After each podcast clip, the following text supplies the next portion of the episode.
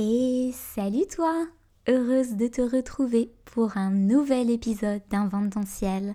Ici Marie-Célène qui t'accompagne pour un nouveau voyage astral. Pas besoin de fusée pour se projeter dans l'espace, tu n'as qu'à suivre le son de ma voix. Aujourd'hui, je vais te raconter quelques histoires mythologiques.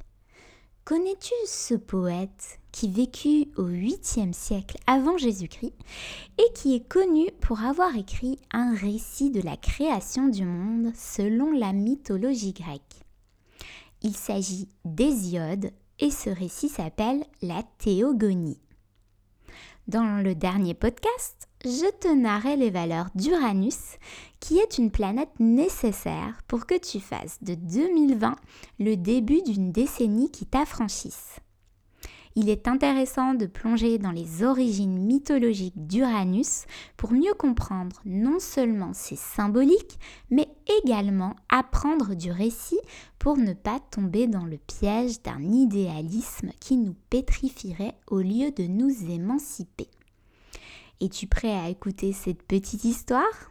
Alors, Hésiode façon Marie-Célène, c'est parti De toutes les planètes astrologiques, Uranus est la première née.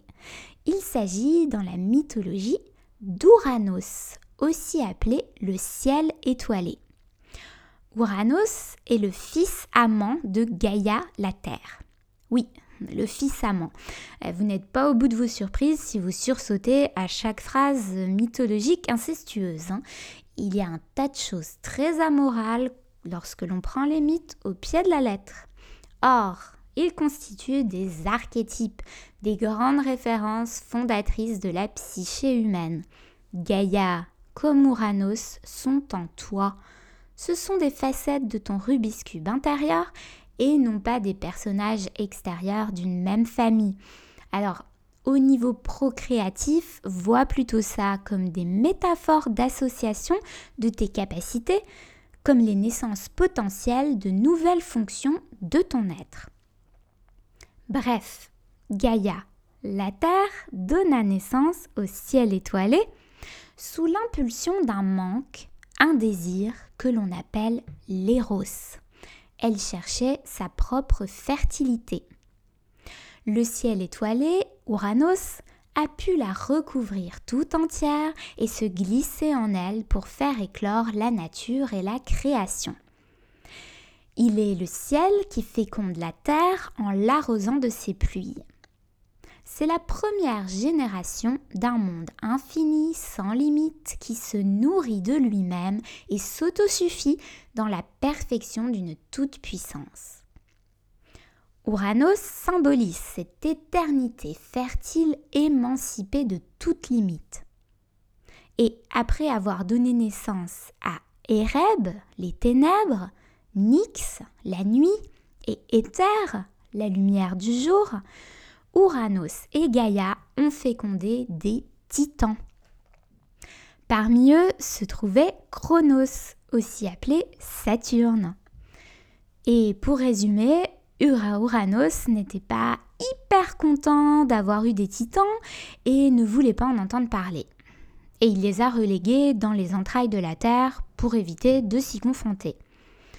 Gaïa, elle en avait un peu marre de les avoir dans son ventre, alors elle a donné une faux à Chronos pour qu'il aille couper le phallus de son père. C'est encore une fois tout un symbole, ici c'est son pouvoir qu'il perdit. C'est alors que Chronos devient le chef et imposa ses règles et limites c'est la fin de la toute-puissance éternelle et absolue d'Uranos et le monde a désormais un début et une fin. Chronos Saturne devient alors un symbole de différenciation. Nous ne pouvons pas passer notre vie dans le ventre infini de notre mère et Saturne représente les limites et contraintes qui nous font devenir quelqu'un de structuré. Mais lorsque Chronos domine, lors de cette seconde génération, c'est encore le lieu d'une tyrannie.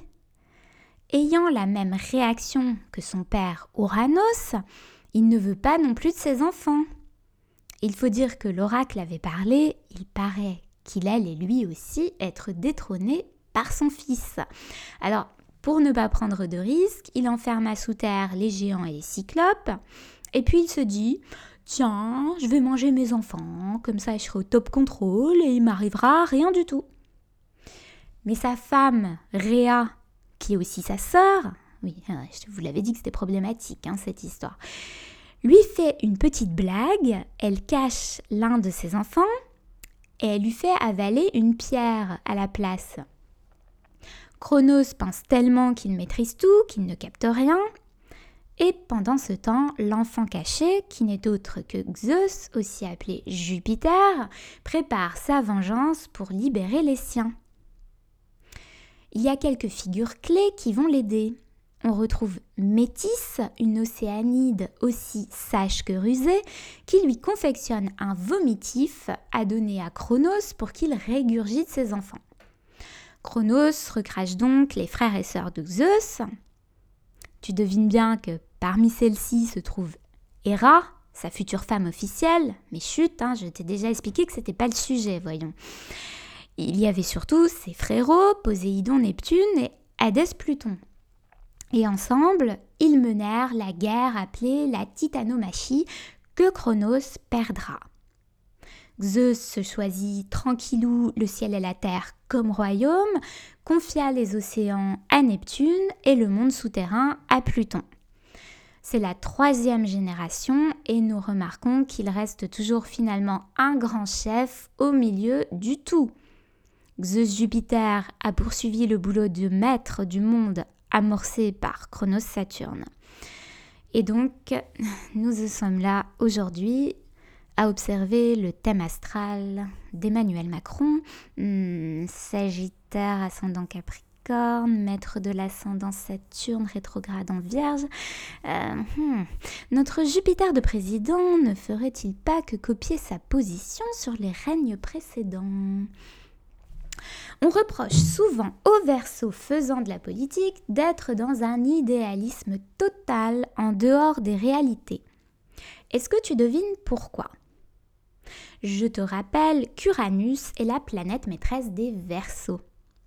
Si l'on se réfère à la mythologie, Ouranos est un symbole d'un monde idéal, illimité, éternel, de toute puissance sans contrainte, car les contraintes sont apparues ensuite avec Chronos-Saturne. Mais l'énergie d'Uranus et du Verseau sont-elles forcément à reléguer à un passé révolu et devenu impossible? C'est là l'erreur que fait bien du monde avec cette énergie. Uranus et le Verseau sont des énergies de tête, des grands penseurs de l'humanité en quête d'idées visionnaires pour un monde idéal. Alors évidemment, quand on pense à un idéal et que l'on voit tout ce qui cloche dans nos sociétés, on peut juste penser, critiquer et rejeter. Et c'est ce que font bon nombre d'intellectuels que nous aimons écouter, mais comme l'écrit si bien Luc Biget dans ses livres à ce sujet, concrètement cela ne donne naissance à pas grand-chose il faut aussi créer ces modulations que l'on a pensées. C'est ainsi qu'est né le mythe du verso, coincé dans sa tête, qui sait tout mieux que toi et qui semble froid car hors matière. Stop. Pour sortir de cette impasse, il faut penser Uranus comme étant une énergie toujours présente après le règne de Saturne car les archétypes ne disparaissent pas une fois que leur mythe d'origine s'en trouve écrit relégué au passé. L'immense fertilité du ciel étoilé est une énergie qui peut toujours être présente et précieuse. Le génie d'Uranus n'a pas été tué par Chronos, non. Saturne n'a fait que créer un monde possédant des limites, ce qui nous permet de dessiner des contours dans nos vies, sur nos êtres et d'avoir des expériences. Mais il n'a jamais été question de supprimer le génie créateur. Il doit juste s'accommoder des contraintes. Alors, si le monde ne te plaît pas, sache que grogner dans une mélancolie des possibles n'aboutira pas à grand-chose. L'énergie d'Uranus un défi merveilleux à réaliser avec ses limites. On appelle cela la transgression. Davantage que d'en faire fi, il s'agit de repousser nos limites, d'accéder à un au-delà de nous-mêmes. Sortir de notre zone de confort, en voici une belle valeur uranienne.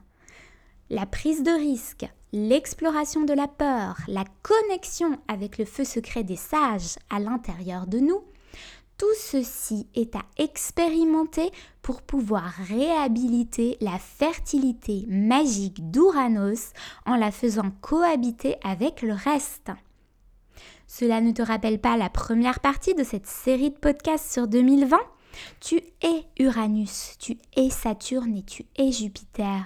Tu es aussi tous les autres. Et pour être entier, Parfois, il te faudra redoubler de génie, de créativité et de foi pour trouver comment réunir fraternellement toutes ces parts de ton être. Nous arrivons à la fin de cet épisode. C'était la deuxième partie de 2020, l'année affranchissable. La suite arrive prochainement nous y découvrirons ensemble comment les transits astrologiques actuels nous remettent dans l'ambiance de ce récit mythologique de la création du monde.